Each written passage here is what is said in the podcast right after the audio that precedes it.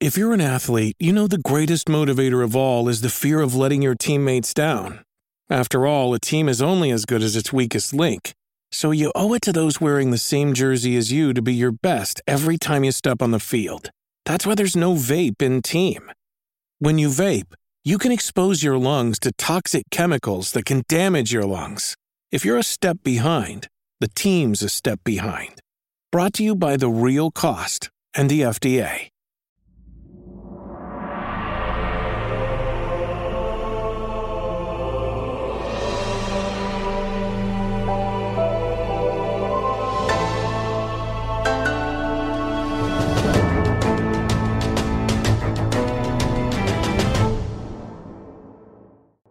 What is going on, everybody? Welcome to another episode of the Kind of Funny Xcast, your home for all things Xbox here at Kind of Funny. Of course, I'm one of your hosts, Snowbike Mike, and today I am finally introducing my two gaming dads for the last time from a work from home setup because we are so close to the studio. So, introducing my two favorite people here on planet Earth, Mr. Paris Lilly and Gary Whitta, the Rogue One.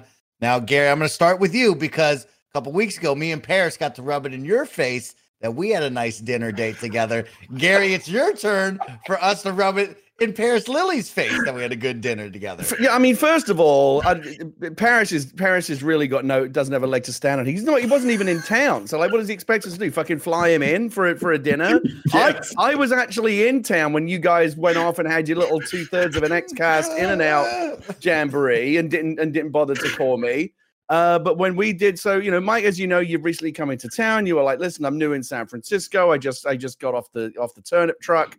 You know, show show me the hot spots, show me the places, and of course, we got to take you to the House of Prime Rib because it is a, a San Francisco institution. And um, I'm I'm glad to have laid any any doubts you may have had to rest. My, I did hear that on the mm. on the uh, podcast this week you were talking about, oh, maybe I, I won't, maybe I won't like the food. Uh, but you, me, uh, blessing Andy and uh, Kevin all went to the House of Prime Rib. And uh, I'm not telling you, House of Prime Rib never misses. You ended up uh, having a pretty good meal, right? Never misses. Paris Lilly, he is the real deal. It was unbelievable. Probably the best meal I think I've ever had. It was one of those. That's what you said. Nights. That's right. Andy Cortez said these are the best mashed potatoes I've ever had. You had the best meal ever. It doesn't miss. Paris, of course, if you'd have been in town, we you you would yeah, have been there yeah, with us. Yeah. But uh, we'll get we'll, we'll get we'll get you on the flip side. The other thing I want to say, by the way, since you're talking about the, funny, the, funny, the funny thing is, I didn't even think about it at the time, but now that I know that Paris is, is a little bit um, annoyed that he wasn't there, actually, in retrospect, the meal was just that much better because I oh. did get to get him back oh. for that for that in and out dish that he that he uh, threw my way the other week. The other thing I do want to say though is I did since you talked about this is the last. Is you're right. This is the last one where we're doing it in you know this is the last kind of pandemic era you know the pandemic you know put us all in these little brady bunch boxes and we've been here for a long time now I had an opportunity to come by the new studio earlier this week, and I got to tell you, I was really, really impressed by it. Whatever, whatever the, the people out there that are excited to see the new space, whatever it is you think it is, it's more impressive than that. I was really, really blown away by it, and I can't wait to actually be in the studio um, with you guys uh, doing this the way it was meant to be, like you know, face to face. Yeah, so excited for that, Gary. And you got to see the new tease of a brand new XCast set as well. We'll give that Incredible. teaser for everybody. So that will be great. But Paris, of course, we put one over on you. We had another big meal. So I'm the one lucking out because I've had meals with both of my gaming dads now in the past couple of weeks. But I believe you two will be going out for a meal very soon. So that will be nice to have you both. Yeah, it's like it's it's like it's like we're two gaming divorce dads, and we've got shared custody of Mike. He gets him on one weekend, I get him on the next weekend. okay, I, I do have to say, you want to know what annoyed me the most about seeing that tweet? It was you, Mike. Oh. It was you. You you you were rocking the turtleneck. I looked so good. You just look so happy. You're so happy. But I got to tell you, Mike, Mike, because Mike was concerned about the dress code. Yeah. He's like, "Can I wear shorts?" I was like, "I don't know. Make a bit of an effort. There's no real dress code." Um, but no, he. I, I, I, don't know how well you know the House of Prime Rib. It is very kind of old school supper club kind of vibes. And Mike with the turtleneck and chain, like he, he mm-hmm. really fitted. He fit right in. I think he's going to do very well here in San Francisco. Oh, I think so too. Uh, of course, turning my attention to you, Paris. How are you doing today? It's nice to see you back again uh, for one of our final at home work from home setups. How are you doing though? I'm good. I'm good. Um, I'm I'm excited to come up there next week and see the studio because uh, I've you know even when I was up there a couple weeks ago, I purposely didn't want to see it because I want to be genuinely surprised uh, when we have the opening on the 14th, and um, I'll, I'll, actually get to see Gary what in like two days from when we're recording this at mm-hmm. TwitchCon. So looking forward to that. Sure, catch up with a lot of other people at TwitchCon as well. So so it's a good time. It's gonna be. See, there you go. So there you go. It all, it all goes around. So you and you and uh, you and I, Paris, and TwitchCon this weekend will yep. have a meal. Mike yes. won't be invited. So at some point, everyone's been frozen out. well, it's really exciting, guys. We got a lot of fun stuff to get into on this episode. Of course, we're going to be talking about a big rumor of Halo possibly switching engines, which everybody needs to know about. And we also have a really dope developer interview with the team over at Obsidian Entertainment talking about Grounded and their journey through early access. But we'll tell you all about that in just a little bit. Let's jump in because this is the kind of funny Xcast we post each and every Wednesday at 6 a.m. West Coast, Best Coast time on youtube.com slash kind of funny games, roosterteeth.com, and of course on podcast services around the globe. Kind of funny best friends, Xcast viewers and listeners, make sure to mark this down because it's finally happening. Friday the 14th, we're moving into the spare bedroom our 5,000 square foot state of the art studio in San Francisco. And you're invited to the marathon stream to end all marathon streams. It starts at 11 a.m. PT with Cisco, a lot, of course, so many other incredible kind of funny best friends like James and Elise Willems, and so many more doing some of your favorite bits live while funding a whole bunch of brand new kind of funny content. You don't want to miss that Friday, October 14th at 10 a.m. Pacific time. Now, that means next week will be totally different because on Monday, the 10th, we will record just Kind of Funny Games Daily in the final Kind of Funny podcast from home with all other content taking the week off, except for your special Patreon exclusive Greg Greg Way vlogs. But that means for the Kind of Funny Xcast, this is our final work from home episode. We'll take next week off and we will be back on a new date Starting on October 19th, the XCast will move to Wednesday records. So we know we flip flopped on you from Saturdays now over to Tuesdays and Wednesdays. Now we're going to record on Wednesday, post on Thursday for all of you. So starting October 19th, the XCast crew will be back and better than ever in a brand new studio space that you don't want to miss out.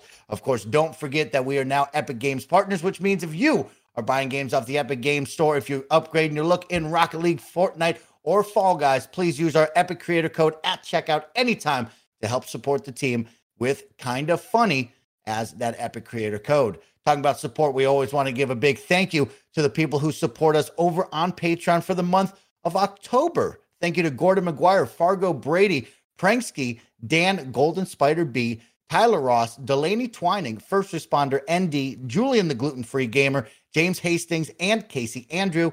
Thank you all so much for your support over on Patreon. This week, the Kind of Funny Xcast is sponsored by NZXT Canvas Gaming Monitors and Chime.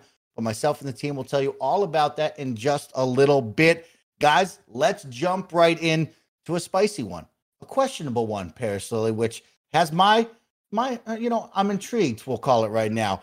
So the big one right now is Halo switching game engines. You have a great piece up right now in Windows Gaming Central from our friend Jez Corden over there, who's doing a little digging into a possible rumor that Halo fans and Xbox fans definitely want to know about. So the article goes like this Last week, YouTuber Sean W. shared a video detailing some rumors he heard about Halo Infinite, along with some speculation about what may be going on moving forward. At its core, Sean W. reported that Halo's Tatanka Battle Royale like mode may be moving over, uh, ditching sp- Slip Space engine, or was never using the Slip Space engine from the onset.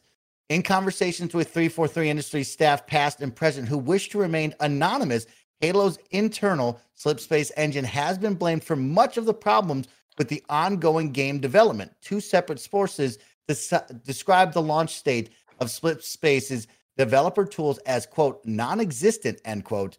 Descriptions paint a bleak picture for contractors and new 343 industry staff who had worked who had to work with a difficult engine and with light on documentation and pipeline maturity. Now, it seems like they will be switching over to the Unreal Engine. Of course, he ends this with, of course, I would caution to take all this with a pinch of salt until we get some kind of official statement from Microsoft or some concrete physical evidence. Paris, I'll start off with you.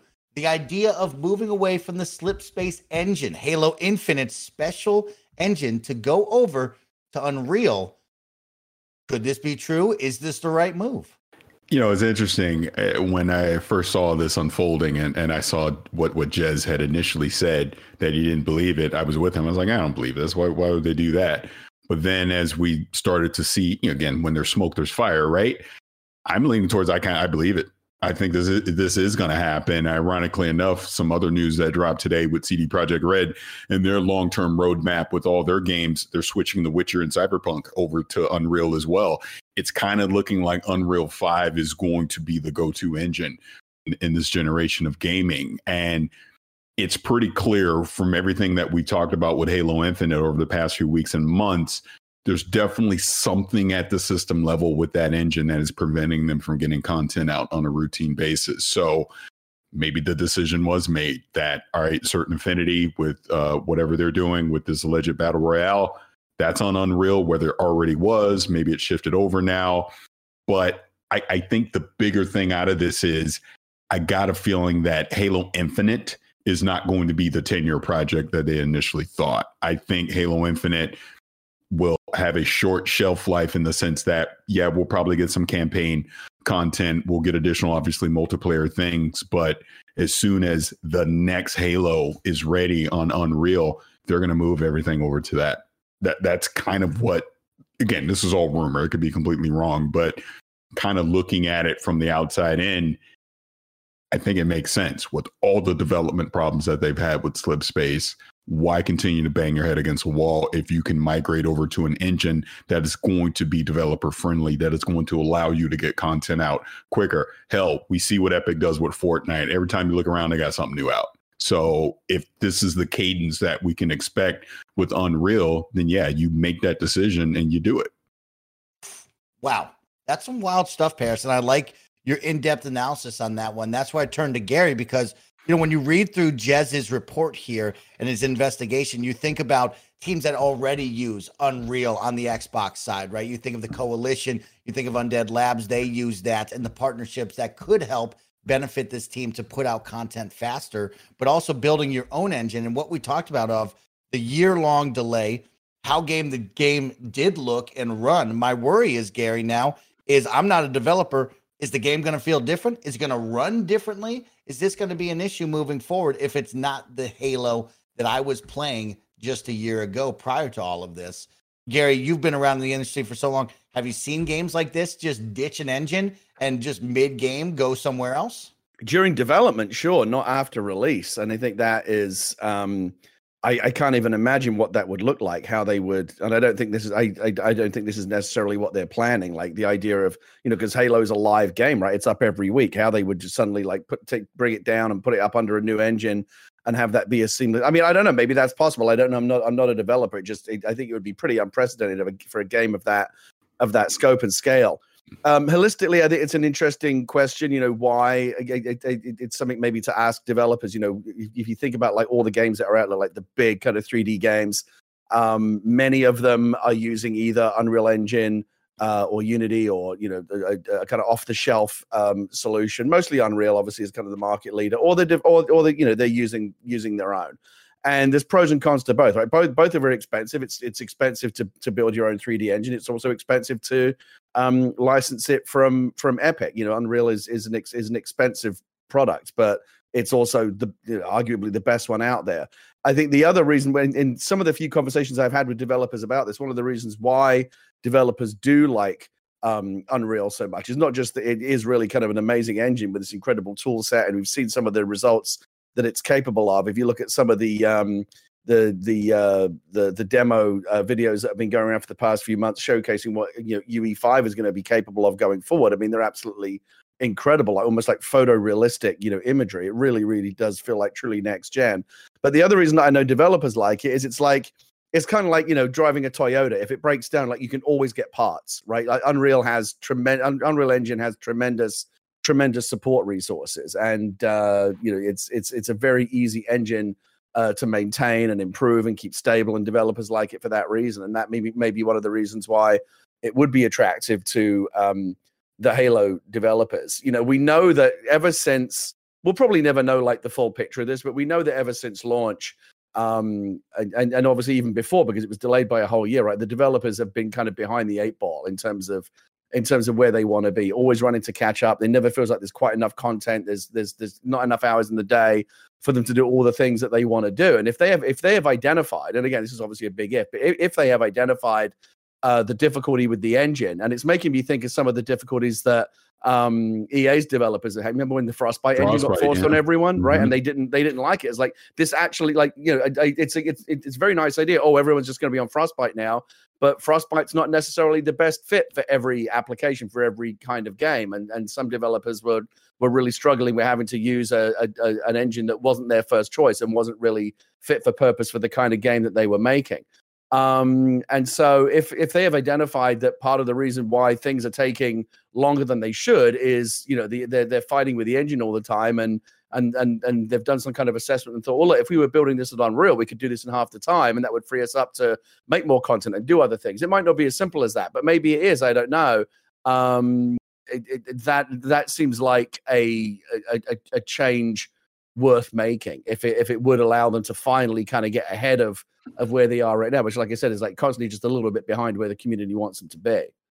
Seems like a lot behind, Gary. We're, we're really behind. Yeah, yeah. I mean, I may I may be being overly overly generous. Again, I've not been playing been playing um Halo recently, so I'm not. If I was playing it every week and like really kind of feeling that the paucity of that content, I probably would be get, kind of giving them a um, a harder time. But uh, yeah, it's uh, they, they they clearly have a lot of catching up to do. We we've had conversations on this very show about like is Halo in existential crisis? I mean, depending on who you talk to, uh, there's either work to be done or like a hell of a lot of work to be done. But no, but I don't think anybody, not even you know Joe Staten when he was on the show recently, would try and tell you that everything in Halo's garden is rosy. I mean, he actually seemed quite contrite when he was on the show, if you recall, and he acknowledged the fact that they are they are not where they want to be, and it's been it's kind of felt like one one one one one apology and one uh, you know, kind of contrite community, you know, update after another. We're getting there. We're sorry. We know you're disappointed, but we're gonna we're trying harder. Like you know, that that's never the, the the optics that you want to be putting out, right? You want the community to be happy with the game, and that's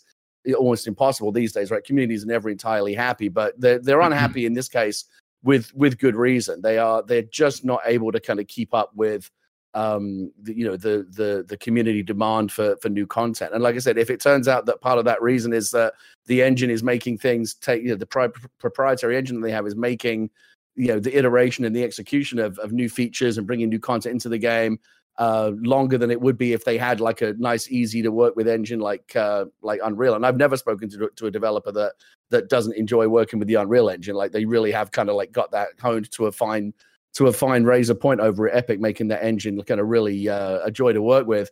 Um, I, I, I, again, I don't know what kind of like transitional period that would look like for them to to shift to, to shift everything over into a completely new engine. It's a, it's obviously not a small undertaking, but they they may have identified that in the long term it is a necessary step in kind of riding riding the ship. And boy, does it need riding. Well, I, will say again, I'll, I'll, go back to the CD Projekt Red news that came out with their their roadmap. The fact that they've pivoted from the Red engine to Unreal Five, and they've committed this new Witcher trilogy every like once the first one comes out, every two years a, a new Witcher game is going to be coming out. That's extremely aggressive to be saying, which kind of goes to your point, Gary, that there must be th- this must be very developer friendly this engine that if they have this confidence this early on to say we think we can turn around content within a 24 month period for a brand new AAA game you know makes me think bringing it to Halo at some point leadership like uh, we've obviously seen a transition now with leadership with you know Bonnie Ross is out they've they now have this this trio of people handling the business that is Halo um, we already know Joe Staten is in place and he's already made t- tough decisions with Infinite.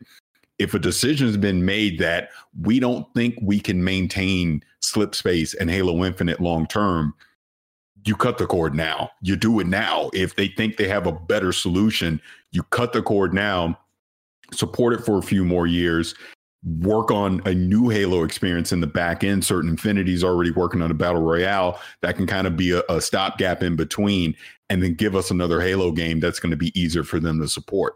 Because what have we been saying forever? This is their flagship IP.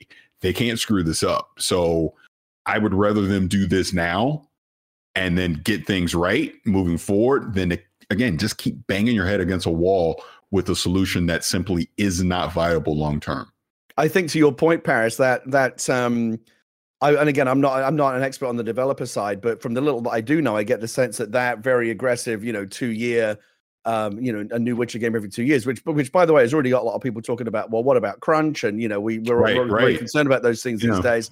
But you know, that aside, I, I would argue that that kind of very aggressive schedule is only possible if you outsource a big chunk of the work to someone like you know like creating an engine is a huge part of the that's you know that's very time consuming it's a huge part of your development team but if you just bring an engine in and obviously UE5 is is tremendous and developers love it um, again, that's just, just a huge part of the of the undertaking you don't have to worry about. And it's you know again, it's my understanding is it's easy to use. There's very robust support available from Epic if you need help, and developers just like using it. And it's just one massive less thing to worry about. If you're if you're also having to worry about building and maintaining your own proprietary engine, I don't know if you could even you know think of a a schedule as aggressive as that. And and I think again, Halo, you know, the, the three four three guys might be looking at the same thing. If we want to get aggressive with this and we want to be iterating and updating content and bringing it out at the at the at the rate that the community demands and where we want to be, there's, there's got to be some kind of like internal strategic shift towards getting a lot of this workload off of our backs and you know and if that means paying a bunch of money to epic to bring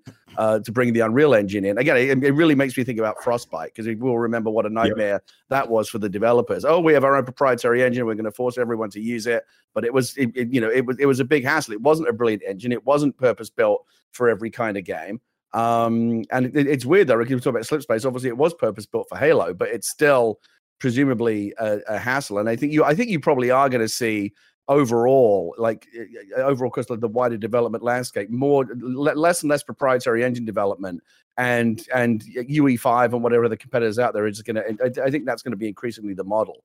Um, just you know, bring bring the engine in from outside and and let out let our developers you know focus on on the other stuff.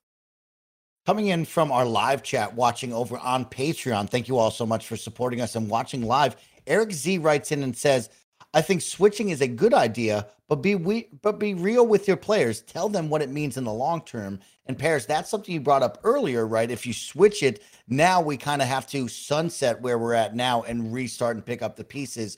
How does Halo and 343 Industries come out and tell that to the players that are already clinging on to what is pretty much a dying game with content that we're hoping for more to revitalize this.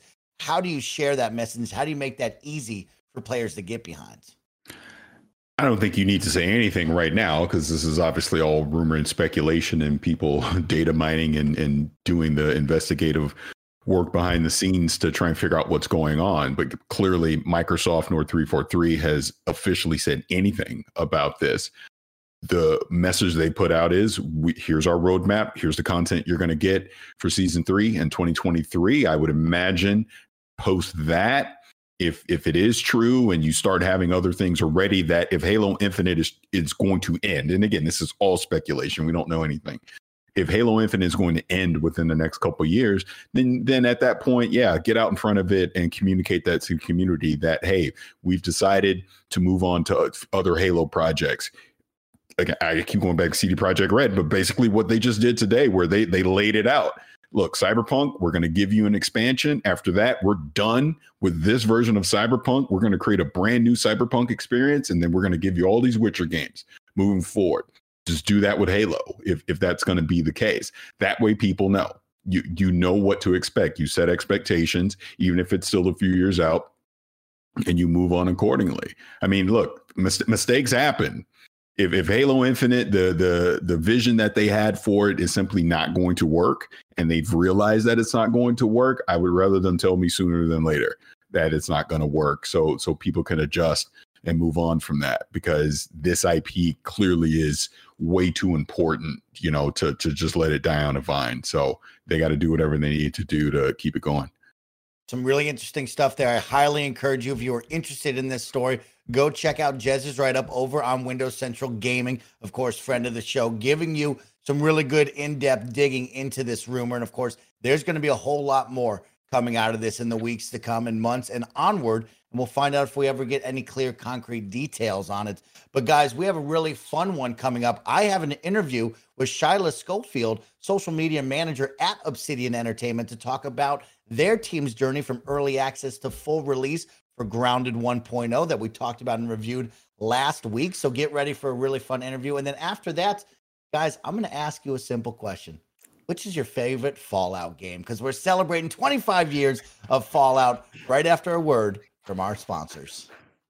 Shout out to NZXT Canvas gaming monitors. We are huge fans of NZXT here at Kind of Funny. And I got to say, these monitors, they're Andy Cortez approved, Kevin Coelho approved, and Tim Gettys approved because of their sweet 1440p resolution with 165 hertz refresh rate and one millisecond response hits. That sweet spot for gamers due to the balance of picture and performance. And now available in a 1080p 240 hertz version for the most competitive of gaming situations. They're available in 27 inch and 32 inch curved displays, variable refresh rate support for all of the major GPUs. You can get the monitor just alone, you can get it with a stand, or you can get it with some pretty cool mounts. There's built in software support with NZXT Cam that lets you control all your monitor settings directly on your PC. No need to mess with the clunky hardware menus to lock in your desired settings. They thought of it all. It's sold exclusively on NZXT.com. You can learn more about the NZXT FHD Canvas gaming monitors at NZXT nzxt.co slash kfgfhd. That's nzxt.co slash kfgfhd.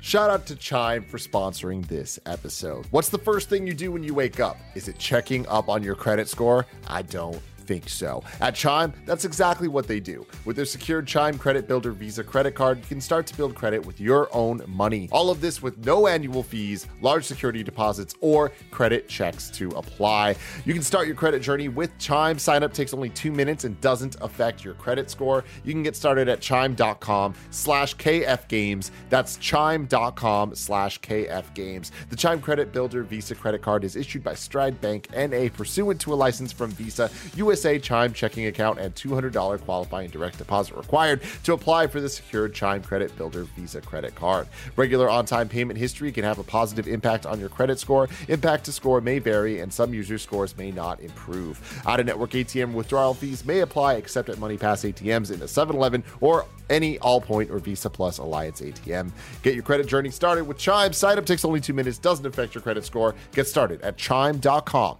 slash kfgames. Welcome in, everybody. We have a fun interview with one of the Obsidian Entertainment team members for Grounded. It's Shyla Schofield, social media manager from Obsidian. Shyla, thank you so much for joining me. How are you today? I am super excited. It is the first Monday since we've launched 1.0. Um, just been spending my time watching everybody play Grounded, which there's honestly nothing better to do. So it, it's I'm doing great. I am doing superb. That is great. And of course, congratulations on myself and the Xbox team over here at the Kind of Funny House. Uh, we want to say congratulations on a great launch of 1.0. A lot of people very high on the game, a lot of excitement now. And one weekend, it seems like everybody is jumping into the backyard and having some fun. So, congratulations to you and the team. And that's what we got to talk about. Let's talk about the first three reactions here. Because you and I, before we turned on, you finally got to see the team and have a big celebration. What was that like yes. after a couple of years of the pandemic and being away from each other? It was it was so nice. It is it was much needed. Um, obviously, right now, a few people in the office are still working from home. Uh, some people, like myself, are hybrid, and so being able to get not only that team but others from Obsidian together in one place to celebrate you know the accomplishments of grounded and what this team has done they're I'm having a hard time like express it because it was it was so good to do it. It's one of our first big parties that we've had since the pandemic, um, and then just to come out and celebrate a game launch. They're you know company parties, holiday parties are great, but being able to celebrate the launch of a game and watching everybody's success and everybody finally get to relax because people are out there enjoying their little backyard baby. It's it's great. That's awesome to hear, and congratulations. That's fun to get everybody together.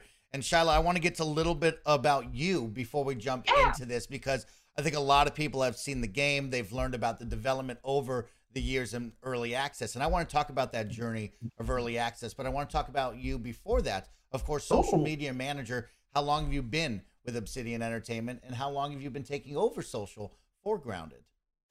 So, uh, so for Obsidian Entertainment, I came in 2019, right before the launch of The Outer Worlds. So I came in, joined the team, and was like, social plan, and got that out the door while we were going through that launch. So that was a very exciting time. And immediately, right after that, jumped to Grounded because it wasn't but a few weeks after we launched the outer worlds that we were at exo in london announcing grounded coming up and everything so i kind of just jumped i still do them all so i still do the outer worlds we we go on there but right now lately because grounded's been so active that that's where i've kind of been um so about I want to say three years this month. So yay, anniversary for me. Perfect. Wow. Get to hang out with you on the anniversary is terrific. Let's talk yeah. about that grounded team because the big story around that is a small team out of Obsidian mm-hmm. Entertainment doing something completely different than we're used to from Obsidian Entertainment and also a big passion project. So, what is the size of that team? What was the selling point for you to be like, yeah, I'm all on board for jumping in and playing Grounded and promoting Grounded?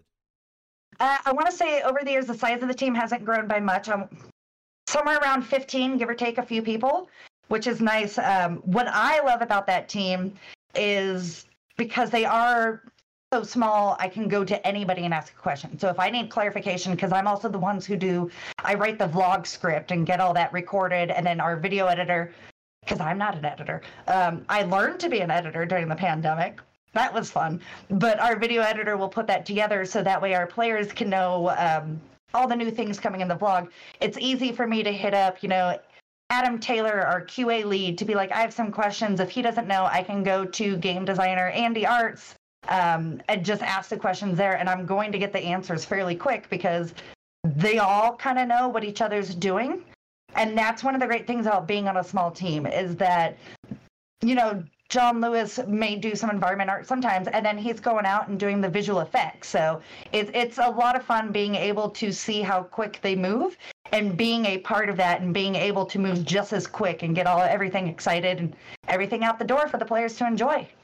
That's pretty awesome. And yeah, they talked about the small team and the passion project. Yeah. And I want to talk about early access because that's what I was really mm. interested in is the journey. It's been two years in early access. We're now at 1.0 but I think we kind of forget along the way that long time beforehand of to get us here with all of this content. So if we could mm-hmm. rewind back to July oh, yeah. 2020, what was that like first to say, hey, let's do this in early access and let's grow from there? Was that a question for you as a social media manager where you said, I don't know about early access games. Maybe this isn't the right move? No, um, I'm actually, I'll take it back a little bit further to X019. Um, so, because you you had mentioned how grounded is not necessarily in our wheelhouse. You know, this was our first take on a survival game. Um, the team loves survival games, so they had been playing it when that idea came out. And what was interesting about that is a lot of people on the team came from Pillars of Eternity, so they did have some experience with Kickstarter, which kind of led the way and let them feel out like, no, this is how we want to do a survival game. We want early access. We want to be able to have the community help shape and tweak all these systems that we want to add while we're building it out to make sure that everything just flows. So X019 was an exciting time because this is everybody was like, oh, Obsidian just launched, you know, the Outer Worlds. What are they going to announce here? And then we come out with a survival game. and it was a lot of fun because we were all nervous. We were all anxious to see how it was going to do. But I was able to be there and watching the people at that convention play grounded. And that was before 2020. Like they just got 15 minutes and enjoy their time was so stoked that it was kind of like, no, this is great. Can't wait to keep moving and get more people in. So once we hit the early access date in July 2020, it was amazing because we had so many people come in. Um, we were able to get the feedback, and the team has just been real great about providing updates, providing fixes, um, getting continuous content out there. My favorite thing is when I get ready to write a vlog, I'll hear, oh, yeah, no, the update's not that big this month. Don't worry about it. And I write the vlog, and I'm like, it's seven pages. Like, my script is seven pages. It's not tiny in my butt. Like, no, no, no. You guys are doing great. You're doing great work. So it's really been beneficial for this type of game, for our first foray into the survival, to do this early access period, to have people play the game from an outside perspective and give us the feedback that we need. Are the spiders too hard? Um, then we can go and tweak that. Is it too grindy and we need to figure out how to give you more resources earlier on so that way you could you feel like you're progressing at a better pace this is the type of feedback that we could only get during early access where people are playing for large continuous amounts of time and be able to tweak and fix the game so it's I I know the team loved it. I know the team was super excited for it, and I think if they had to do it all again, it would be this route. Wow, that's really impressive to hear, and also rad to hear and so much from that. I want to talk about the feedback. I think a lot yeah. of people talk about this game was built with the community. A lot of feedback was given over that early access period to get us to where we were today. And I think we see it in the landscape of video games today of communication goes both ways, right? A lot mm-hmm. of the fans out there want their voices heard. And of course, they look to those developers to hear what the next move is. And so for you, what was that like working with the team, not only to taken all the feedback, but to figure out what the next step is and how did you relay that message to them? So let's start with taking in feedback. What was that yeah. like throughout these two years? Oh, that so the credit to that goes to our player support specialist Chris Stanek and obviously our amazing community manager Eric Dorabiala. And they have been working with our Discord uh, since we launched early access. They've gone in. We have made it to where players can go in, they can submit feedback, and then it's a community type vote. So it's if it goes into the suggestion uh, feedback area and people like it, they can react to it. Once it hits a certain threshold of reacts, then it goes on to an Excel sheet. And Eric and Chris go through and they meet with game director Adam Brennecke and QA lead Adam Taylor. And they start looking over the top asks, the top feedback, what players are, you know, complaining about, what they want to see in the game. And then they can start devising a list of, you know, this is possible right now. This is actually already being looked at. So that's good to see that it's on the list. And they can go through and within the team present what people want and then pick and choose what makes sense at that time based off of their own roadmap. So it's really interesting. Um, and yeah, we push everybody to our Discord to go uh, submit suggestions there. We also have a help uh, center where they can go and submit them there. Um, and then that way it'll just go on a different uh, format. But yeah, very, very community driven. Come give us all the feedback. Because again, we want to make the game that we all want to play. And we can't do that without everybody being able to feel that they can have their voice heard. We talk about be, having the voices heard. Now, on the mm-hmm. opposite side, how did you relay that feedback back to the fans to let them know they are heard? Or maybe we don't like that suggestion. We're going to go another way. What was that give and take for you and the team over on the opposite side? Uh, one thing we pride ourselves here at Obsidian is trying to keep things as transparent as possible. So if there were suggestions that just, okay, for example, the number one suggestion, number two, one of the top two is weather. I would love to have raindrops in the game. Um, but we have said that this is, you know, maybe something further down the road. But right now, we can't focus on it because there's so many more things at play, such as you think about it, you're this big, a raindrop's going to kill you. So we have to find ways to make weather be incorporated and make it fun. Um, so we can be a little bit more upfront about that. When we have other things like pets, we could, you know, hint at stuff coming up towards updates and get people excited for that. Adam Brennecke has been great on hopping onto our weekly streams every now and then to discuss what's coming and some updates to answer players' questions right then and there and be able to provide them feedback onto yes we heard you we're doing this and thank you for telling us the ant lions are no fun because they can throw ants way too far. So it's just been a lot of fun um, and getting that feedback. And the community has been awesome. Like it's it, it's a give and take we have a fantastic community they are very understanding they are very patient and know that we're in early access and the whole time they've just been rooting us on so it, it's been such a blessing to have our community with us this route to help us get the game to where it is now. Let's talk about some fun ones here. I just want to have a little fun segment. What are some of the mm. wildest feedback you've gotten that people want and desires, and some of the weirdest and wackiest ones? Let's see. Um, a lot of quality of life updates. um, came back from feedback, which are just great to see. Um, one of them was the auto ability to pick up arrows when you just run over them. Uh, a lot of players, I, I'm, I like to shoot in the back sometimes too, and then having to go and pick up every arrow you miss one by one is very tedious. And sometimes you're just like, nope, those arrows are gone, never coming back. Well, because of uh, some feedback that the team had, they were able to implement, you know, an auto pickup to where all you have to do is run over it, and all the arrows go right back into your inventory, saving you lots of time. And now you can go fight your next big baddie. Um, one of the wildest ones, um, one of my favorite suggestions, and I'm just like, yes, this is why I love the community.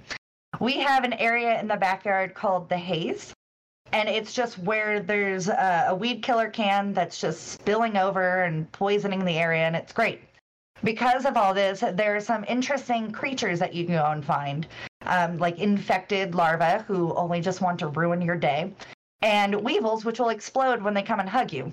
Um, what we didn't have at the time was an infected wolf spider, and that's where the community surprised me, and I was stoked because they started to request an infected wolf spider. Now we have one in the game, and it's this cute, adorable fungus growing wolf spider that just likes to walk around the yard and wreak havoc and it's great. So but yeah that that came because the players the community wanted to see more infected creatures and more spiders. So yay.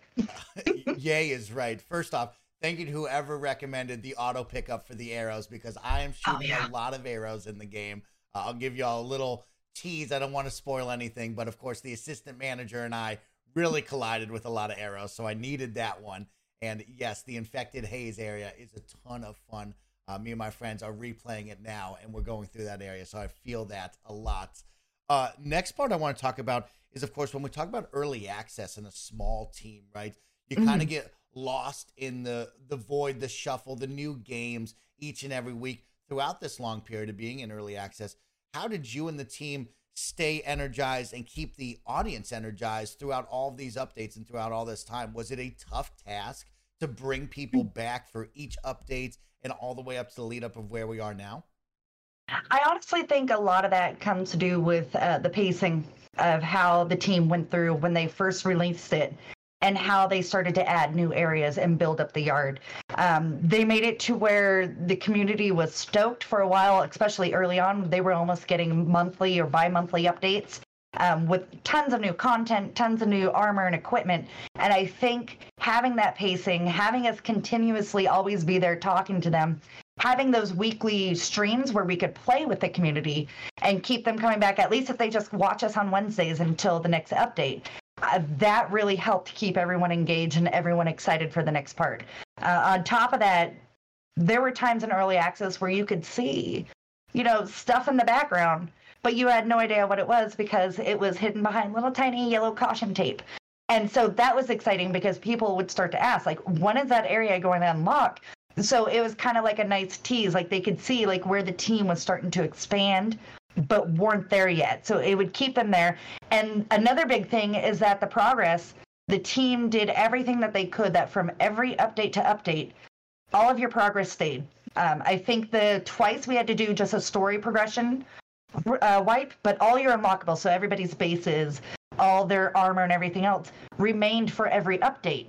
So that way, when a new area um, um, opened up, people could just hop in and then just go to that uh, next area because they already had the equipment and the armor to go. Or if they wanted to, um, we would have some people just randomly restart because the team constantly made the time to revamp the tutorial area to make it easier for new players who have come in. Or even players like if i had been playing for a while and you were just hopping in we can go and restart and we would both learn stuff and figure out how it's tweaking from there because things had changed since the last time i had been going on.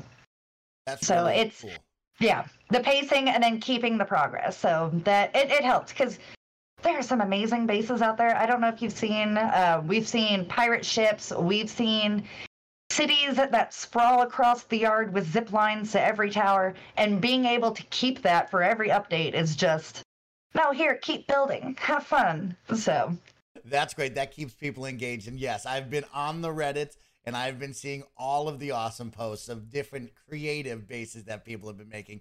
I'm very oh, jealous. Oh, yeah. I have a small shack, and that's about it. I am not the creative type at all. Uh, no, I call myself a nomad. I just like to have my little my little stuff. I'll go to another station, build it, do what I need, pack up, and then go to the next one. yes, a lot of lean tos in my world right now. Yes. That's what's going on. Want to talk about, of course, everybody in the Xbox world talks about acquisitions.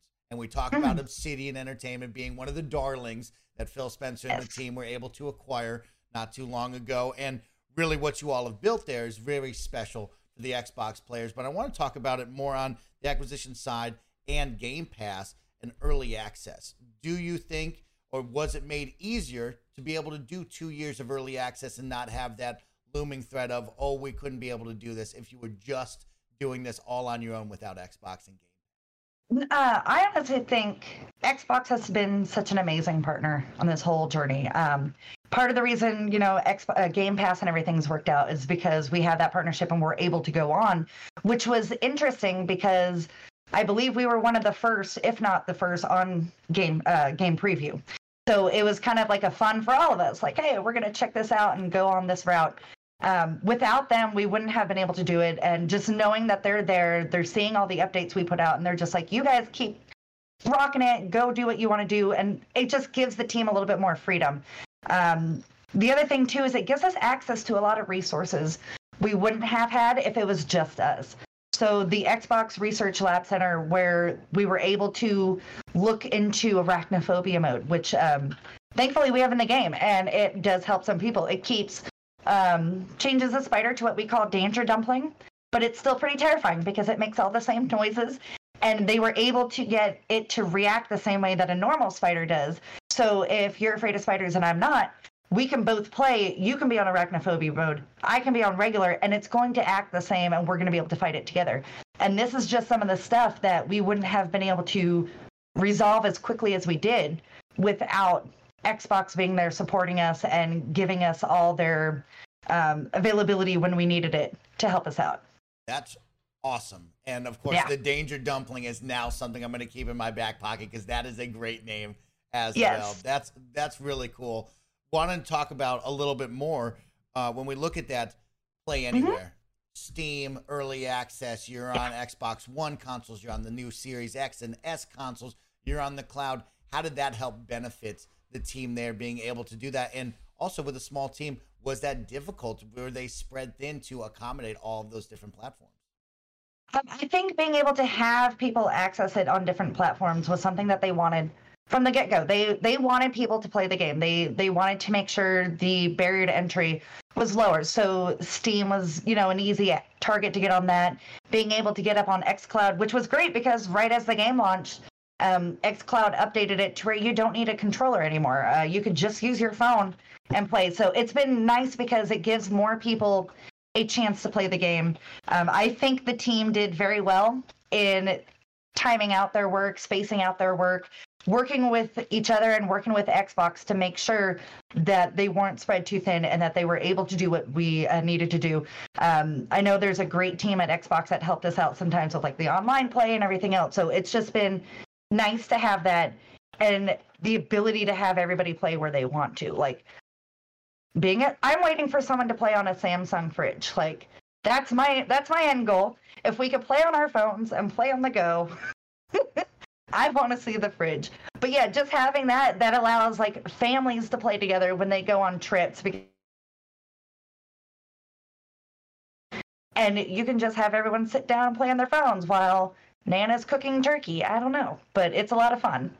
That's great to hear as well. And I'm sure someone will accommodate that and play on the I'm Samsung waiting. fridge soon enough. We'll, we'll get that on the Reddits. Let's talk about now the now. We're here at 1.0. Oh, yeah. Oh. You have done it. You and the team have crossed the the finish line, but there's still more to do, I'm sure. What does the future for Grounded look like? Are we done? Do we all wrap it up and move on to the next project? Or is this going to be a living, breathing game, or as the new kids call it, a live service game? Where do you think that falls with you and the team? The new kids, I love that. right now, the team is currently, as we mentioned, at 1.0 came out last week. So the team is currently focused on making sure any reports that come in with issues regarding the game, connectivity, anything is being addressed and being looked at and working on. So right now, that is what the team is focused on, getting all the fixes that they can out and making sure all the systems that are in the game are working. they would love to continue to work on it as long as they could, but we'll see what the future holds for that. Okay, we'll keep an eye on that. Of course, everybody can enjoy 1.0 right now. They can jump in and play. We'll see where Yes. the future takes us. Shyla, I'm going to end this with some rapid fire fun questions for you. You ready for this? I love rapid and All right. fire. Let's go. Let's do it. Favorite character in the game? Playable character. Let's start off with that. Pete.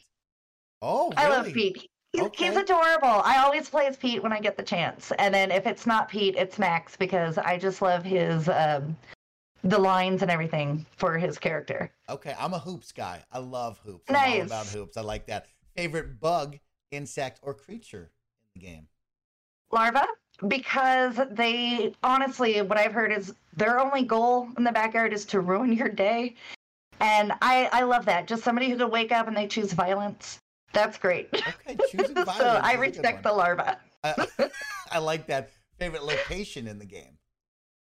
Location. I for those of you, there's two. So there is an oasis in the crab sandbox that is just gorgeous. It's super tiny. You really can't do much, but um, what they've done with the landscape in that area is just really cool.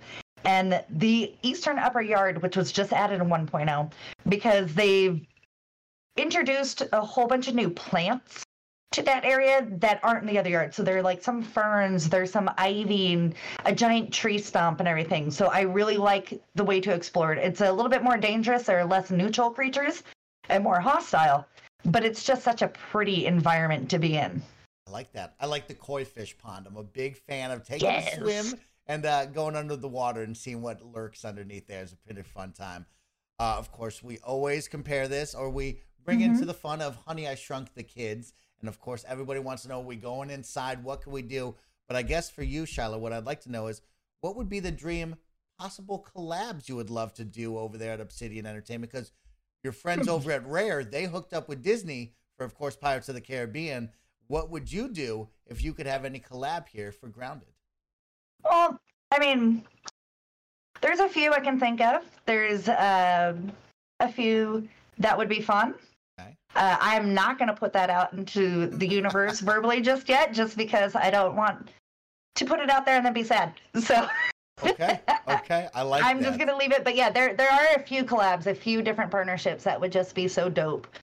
So we'll see what happens. First, we got to finish this 1.0 fix and make sure everybody in the backyard is having a great time. Love that. You know, I had to try to get you on that one Oh, of course. everybody wants to know what could be next on that. Final one. What is your hype level since it's Monday and you and I are recording this and we're talking about hype for the Oh, yeah. TV show? Oh, I can't wait. I have heard such good things from the team um, because uh, a few people from the team are sitting in on that and figuring out how it's going. So I have not been a part of that just yet uh, because it's still in the early stages. But I am super stoked from what I've heard and the excitement of creative director Mitch Lloyd-Alt on it. I am excited to see what becomes of that TV show. All right. I'm really excited on my side. I cannot wait to see that. Of course, that will wrap up our fun interview. Shyla Schofield, Yeah. social media manager. It's been a blast to hang out with you on the XCast. I'm going to wrap it up Yeah. with this. What can we look forward to? What should we be on the lookout for from you and the team over with Grounded? Yes. Well, if any of you are going to be in the San Diego area at TwitchCon, a few of us, uh, myself included, will be there. So you can come down, say hi. That is this weekend. Oh, sorry, Mike. We're good. Not you, Mike. This Mike. We're good. But we're going to be in San Diego at TwitchCon. I'll be there. Community uh, manager Eric Dorbiala will be there, as well as player specialist Chris Stanek. Um, and a few others. So you can come, hang out, check out the Brood Mother. They'll be good. Other than that, I know the team is working hard trying to get some updates. So hopefully we'll have some updates and patches going out. I'll be the one to help share that. And then anything after that, you know, just keep posting on social, keep sharing everything you're sharing on YouTube, on Reddit. The team honestly looks at everything. Like I say that.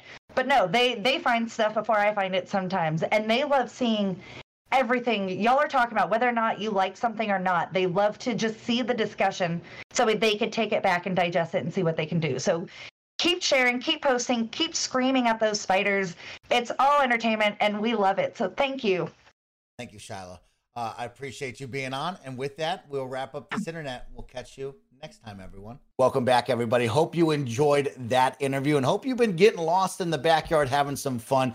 With Grounded. But guys, we are now celebrating 25 years of Fallout, which is pretty wild to think about. And Gary, I'm going to need your old school knowledge to guide me because I only know about Fallout 3 and onward. I never played the original Fallout, so you're going to have to tell me all about it. But there's a nice blog write up over on Bethesda.net all about Fallout. So in October 1997, players first encountered Fallout's post nuclear world and its memorable characters, impactful conversations, and stark reminders that war or never changes. 25 years later, the Fallout series is a best selling franchise that not only helped define PC role playing games and spawned ent- entries across multiple console generations, but also has made its very own tabletop games and even an upcoming television series.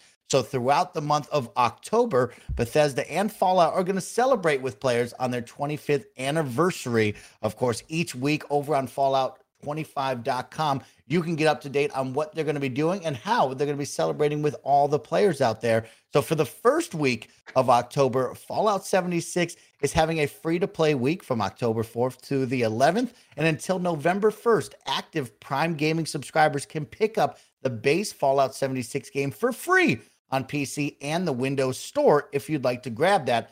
So, guys, it's hard to believe 25 years of Fallout. So, I got to ask, what's some of your favorite Fallout memories and what is the best Fallout game? Gary Whitta, I'll start with you. What's the best Fallout game, Gary? Well, I'm gonna, I'm gonna, I'm gonna be very annoying.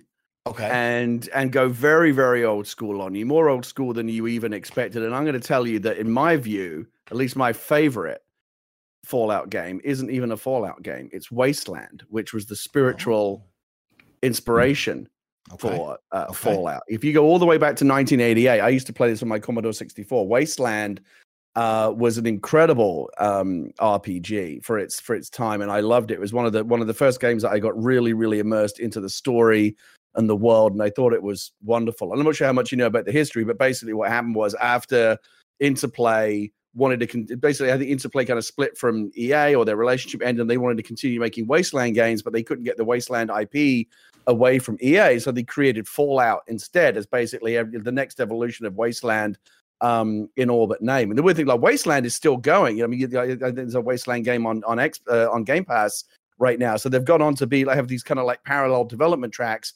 But there's no question that if there's if there's no Wasteland, there's no Fallout. Like Fallout is absolutely the the kind of the spiritual successor to Wasteland in orbit name. Uh, so I played I played the hell out uh, played the hell out of the original Wasteland. I played so the Fallout one and two I think both came out when I was editor of PC Gamer. So I played both of those and I liked them a lot. And it, it was it was it very much it's interesting. They went through Fallout and like GTA. It sounds like a weird comparison, but they went through a very very similar um, kind of evolution where like the third game in the series was what totally revolutionized it. If you remember the original Grand Theft Auto and Grand Theft Auto 2, those were kind of like top down 2D uh, games. And then when Grand Theft Auto 3 came out, that was the first game that took it into the uh, into the into the third dimension and like completely and for a lot of people that's the first GTA game because it's the first one that looks like the GTA that we recognize today. And and so it is also with Fallout. The first two Fallout games were these very kind of old school um kind of quasi you know 2d 3d isometric type games. And then fallout 3 was the one that brought it um into into three dimensions. And now that you know when you when most people think about fallout that's what they think of. They think of fallout 3 they think of new vegas they think of fallout 4 they think of th- those very immersive 3d worlds. But i'm old enough to remember for me when i think about fallout because i never really played it's a big it's a big gap in my in my gaming uh, armor. I, I admit I never really played the 3D Fallout games, as amazing as they are. And when people tell me, "Oh, you never played New Vegas or Fallout 3," these games are amazing. I'm sure they are. I just never got around to them. But I do have fond memories in in in, in the uh, in the 90s of playing the first two isometric Fallout games. That's where most of my memories lie. All right, Gary, I like that. I like that. What is the best Fallout, Gary, besides Wasteland? I mean, it's again, it's hard for me to say because I haven't, I haven't played enough of them to say, and I, I always try to avoid best because it, because it's not an objective thing. I'll, I'll just tell you what my favorite one is. I, I, Yes. I, I, I really enjoyed the original Fallout because for me, as a as a person who loved Wasteland, and this is before Wasteland kind of came back years later, Fallout for me was like was the way to continue, you know, playing Wasteland in in, in orbit name, and it felt it felt like the next iteration of. Um, you know, Wasteland's the original one on the Commodore 64 and the Amiga was a very, very it's not it's not aged terribly well. I mean, I think again, I think you can still find it out there. It's available in in different places, um, but it's it's it's ancient. You know, it looks like you know kind of like the, like the first you know couple of Final Fantasy games that were like really really top down, really really you know basic graphics, and and and it, again the iteration has been interesting. You went from that really basic 2D stuff, almost like kind of ASCII art, very very basic, to you know what for its time in the in the 90s was was, was this very impressive isometric right you know it was right uh, right before or right around the the birth of kind of 3d accelerator cards and and the pcs be, being able to do 3d gaming seriously. Um and then of course you know and then of course after that when when through when uh, machines had had uh, had evolved to the point where we could actually kind of do 3d games properly that's when you know fallout 3 came along and and, and again kind of birthed the, the kind of the modern era fallout that we all know. So all, I, I can't tell you what the best Fallout game is because I haven't I haven't played them all. I haven't played the, the ones that many people would tell you I'm sure are the best. You know, three, New Vegas, and four. Uh, I can I can t- t- I can only tell you that my fondest memories are, are, are with those old isometric games. I like that, Gary. Paris, you and I, we've talked a lot about Fallout New Vegas. Give me some of your favorite Fallout memories and what is your favorite Fallout? So I actually didn't come into the series until Fallout 3. Um, I, I never played, you know, Fallout 1 or 2. So everything for me started with 3. And when I think moments, I go back to E3 2008 and Pete Hines was the was the person that walked me through the, the that Fallout 3 demo. And that's when I realized it was something special. And I don't know if this is showing up in the camera. Hold on. Is that Yes. What is that? Nuka-Cola? Yes. Yeah. I have had this. This was swag that I got at E3 2008. I've had this since then. So I've had this for 14 years. And obviously, I've never opened it. And it Still what would it take to get you to drink that on stream? Nothing, because I'll probably die. but uh, but when I think memories, so like you know what, we've obviously talked a lot about Fallout New Vegas, and I, that is definitely my favorite Fallout because I just think it was had the superior story of you know coming from three, and I think it was even better than four. I just I just think Obsidian did a great job with it. But when I think moments, I go back to three because coming out of that vault the first time, that was such a special moment you know, that I'll never forget in, in my gaming life. Um, I would say setting off the nuke the first time it was like a wow moment doing that. Uh, and finding the finding the alien gun was another one in Fallout 3 I really loved. And uh, you know, just the whole storyline with the Brotherhood of Steel and just getting that entire armor set, just just that whole package are, are, are just very memorable things. And a lot of that stuff obviously carries over into New Vegas and into four, and uh, obviously even to seventy six with a lot of the expansions.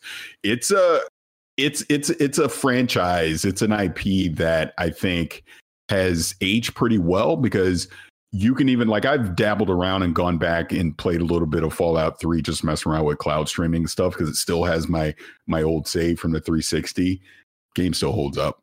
Really does. And then like I said obviously New Vegas is going to be the one that I recommend anybody play, but definitely check out three as well. I think both three and, and New Vegas are, are just fantastic. And the different settings, obviously, Vegas, New Vegas is literally in Vegas, and Fallout 3 being in Washington, D.C., um, are both interesting settings to, to have, you know, for kind of a wasteland game. So, highly recommend both.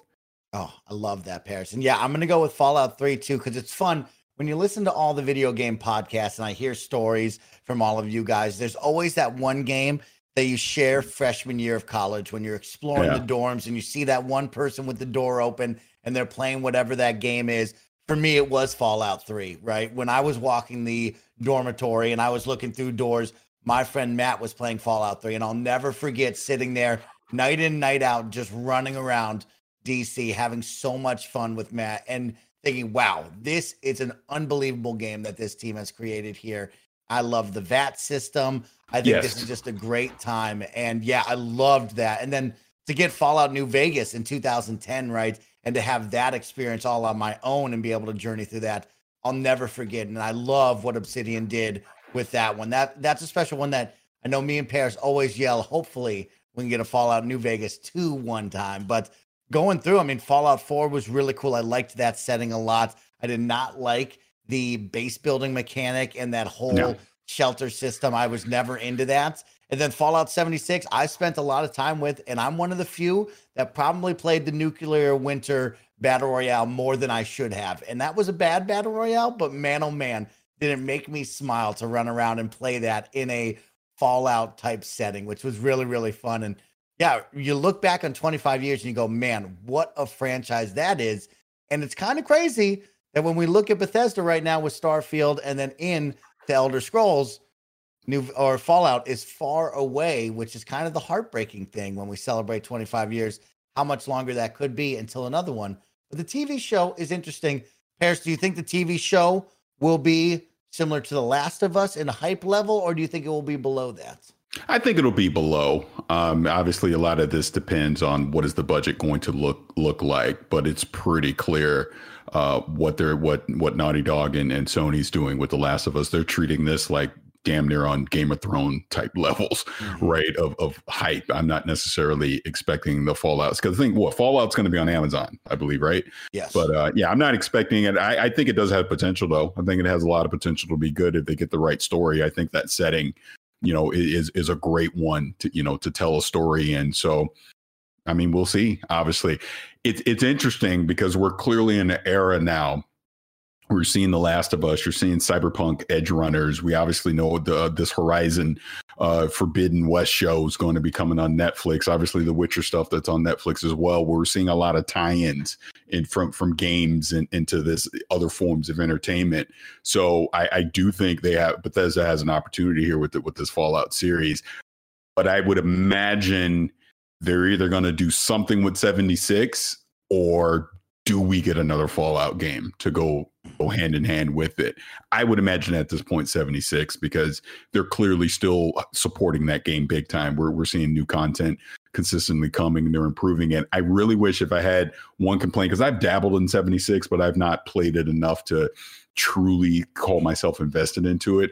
I really wish they would have cross support for it, cross play, I should say, as far as PC and Xbox and PlayStation communities all being able to play together. I think that would really help that community out a lot. And look, this ain't a killer instinct thing. Don't don't get mad at me because I, I don't know enough. I'm just saying from the outside looking in. But uh, I, I wish like I could play on PC and Mike, you would be on yeah. on Xbox and we could play together. I think that would be awesome. But there's definitely a lot of potential with, with this franchise le- left to be seen. I loved the vision and the idea of Fallout 76, Paris. I think when you play these massive Bethesda titles. I think everybody enjoys their journey, but I think there's a little piece inside of you that always says, "Man, what if I got to share this with a friend?" And I loved the idea of what they tried with 76. In practice, it didn't work out well at the beginning, but it was fun for me and my friends to run around that world mm-hmm. and build and create together. I thought that was a really good time, especially when you're spearheaded by somebody in your friend group that's like good at the game and truly understands it. That goes a long way to the fun that could be had on that one. So uh, an awesome little milestone 25 years of fallout. Make sure to go check out the website if you want to stay up to date on what they're doing throughout all of october. But speaking about the month of october gary whitta i'm going to tell you what's coming to game pass right now because you need to know what's coming to the first half of game pass here for october. Out right now chivalry 2 on cloud console pc gary whitta this is a must play game. This is one of my favorite games I believe, of last year. A great game to play with your friends if you're looking to just massive multiplayer medieval battles where you're hucking off and chopping off people's limbs. You should check this game out. They've had a couple of great updates, and I hear Greg Miller is in the game. If you have a nice, keen ear, you might be able to hear him somewhere in one of the maps, but I'm a big fan of Chivalry 2. Out on October 6th, you have Medieval Dynasty on Xbox Series X and S. Then you have The Walking Dead, the complete first season on PC, and The Walking Dead season two on PC as well. Gary, I think you worked on that game. Is that right? I worked on season one. Yeah. Oh what wow, I didn't know that. You didn't oh, know I, I did yeah. know that. No, I knew that. Yeah, but the game or just the series?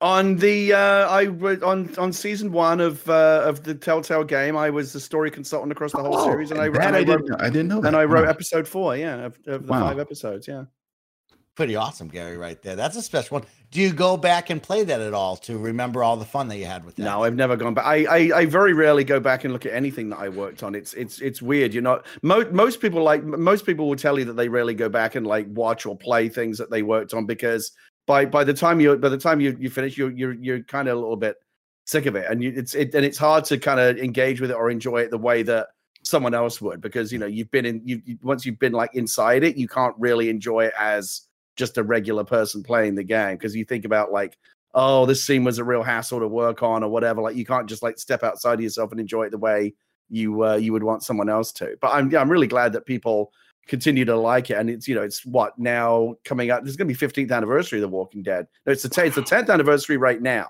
right? Because the game came out in 2012 Yeah. um, and it just it, it's, it's one of those perennials. It just keeps coming back and keeps coming back. And obviously October, everyone likes to put you know, you know likes to feature you know kind of spooky and scary horror themed content. So it's it's one of it's one of those kind of perennials that I think is going to be with us for a long time. And it's great because yeah, it really is a it really is a cool game. Yeah, It's a It's one- special game. Yeah, it's one of the games that made me cry. I, I'll never forget going into that last episode. Um, like I, I, I was literally shaking. Just, and I don't want to spoil it for anyone that's that's not played it, but man, just just definitely had had an emotional hit there. Yeah, it's a Sean no, Vanaman but- special right yeah. there, the episode five. Yeah. That's a great game, a great experience. Go check it out if you're over on PC. Coming out on October 11th, Costume Quest coming to cloud and console. Then you have mm-hmm. Eville coming out to console and PC. This is Among Us type game, all about multiplayer social deduction. So maybe you want to jump in for a little Among Us type style fun. Go check that one out. Then moving on, we have out on the 13th and 14th Dyson Sphere program on PC and Scorn coming to cloud console and Xbox Series X and S. Paris Lilly, you playing Scorn or what? I'm I'm looking forward to it. It's Okay. I, I look. I still don't know what the hell it is, but I'm looking forward to checking it out. I've just seen like I know like Skill Up as an example. Uh, got to preview it a little bit, and he seemed to enjoy it. So I'm like, you know what? Uh, let- let's let's see on the 14th. It's the 14th, right? The 14th. That is Yeah. correct. yeah, looking forward to it. Right around the corner. And then out on October 18th, a Plague Tale Requiem coming to cloud, uh, PC, and Xbox Series X and S. This is the big time sequel to the first Plague Tale. This is going to be a good one, so keep an eye out on that one. Your games for gold with October for October are Windbra- Windbound and Bomber Crew Deluxe Edition. Personally, this was an odd one with no Xbox 360 games anymore. We have now reached the end of Xbox 360 games with games with gold at this time. Yeah, it's funny because I had I had forgot that September was the month that Portal Two was like basically one of the last 360 Mhm. games that you could get for gold. So I think it was like not the last day, but the day before. I remembered and I was like, oh crap. And I went and grabbed and tweeted out, and a bunch of other people grabbed it too. But it started another conversation on social media, which I, I tend to agree with. I get when we talked about it on the show, look, I get the original idea with games with gold, but now that you're not even doing 360 games anymore, and we're getting into just obviously Xbox One and Series games that I guess they're going to be offering up. I don't know. I, I almost just wish we would just get rid of gold entirely. I, I, I, truly don't see the the need for it anymore, and I realize they're not going to do it anytime soon. But I do hope now that we're free to play games aren't going to be tied to it, that just multiplayer games altogether no longer require gold, and obviously, you know, just have people go to Game Pass. You get access to way more games, anyways. Guys, it is time to say goodbye for our final work from home episode. Gary Whitta, I know Gundog is also coming to a close, but also a new beginning somewhere else. So, Gary, please promote Gundog one more time from our little Brady Bunch box, okay? Yeah, that's right. Thank you for paying attention. You're you're you're, you're exactly right. Um, as uh, this goes out on uh, currently this goes out on a Wednesday, right? So uh, tonight, as you're listening to this, if you're listening on a Wednesday, we have our it's the final episode, episode nine, series finale on uh, live on Twitch at twitch.tv. Gary Whitta at 7 p.m. Pacific. Uh, but if you're listening via the podcast, which is you know where the where the, the bulk of the audience actually is, we're actually the number three sci-fi podcast in in America right now, behind uh, behind like two of the biggest podcasts you know, in the world, uh, Night Vale and um, Old Gods of Appalachia. So to be in, in third place behind them is pretty amazing. We just we just started the podcast run. Episode two just dropped this week. Uh, uh, podcast services around the globe. You know, that's I've learned how to do this from Greg Miller. Uh, go go check it out and um, add it to your podcast feed, and you'll get new episodes uh, every Tuesday for uh, the next several weeks. It's it's been exciting to finally launch the podcast version. Congratulations, Gary. That is really rad. Paris, I want you to tease the best friends watching and listening with one final thing. Of course, this is our final work from home episode. Of course, you will be our remote guy, but you will be in the studio a lot with us. What can fans expect from an in studio type podcast that they haven't gotten from this podcast ever? Uh, probably a lot more hijinks and and I don't honestly. I don't know. I don't know why you threw it to me. I've never done a podcast in studio. This this will be a, a, a new thing for me as well. So all I can say is I'm I'm excited that for the opportunity when I will be able to be in studio with all three of us together. Um, I, I think the conversations will definitely flow a lot better. Like I said, I'm sure there will be some hijinks and tomfoolery that'll happen as well, and uh, it should be a lot of fun. I, I think de- de- definitely better energy. Not that the energy on, on this show's ever been lacking, but like one thing that I think we know, like just from from all of our lives, you know, Zoom meetings and everything, and, mm-hmm. having to mm-hmm. do everything remotely. It's like there's always a bit of a disconnect. It's never quite the same as actually being in the room in terms of like having that physical connection, that eye to eye connection with people.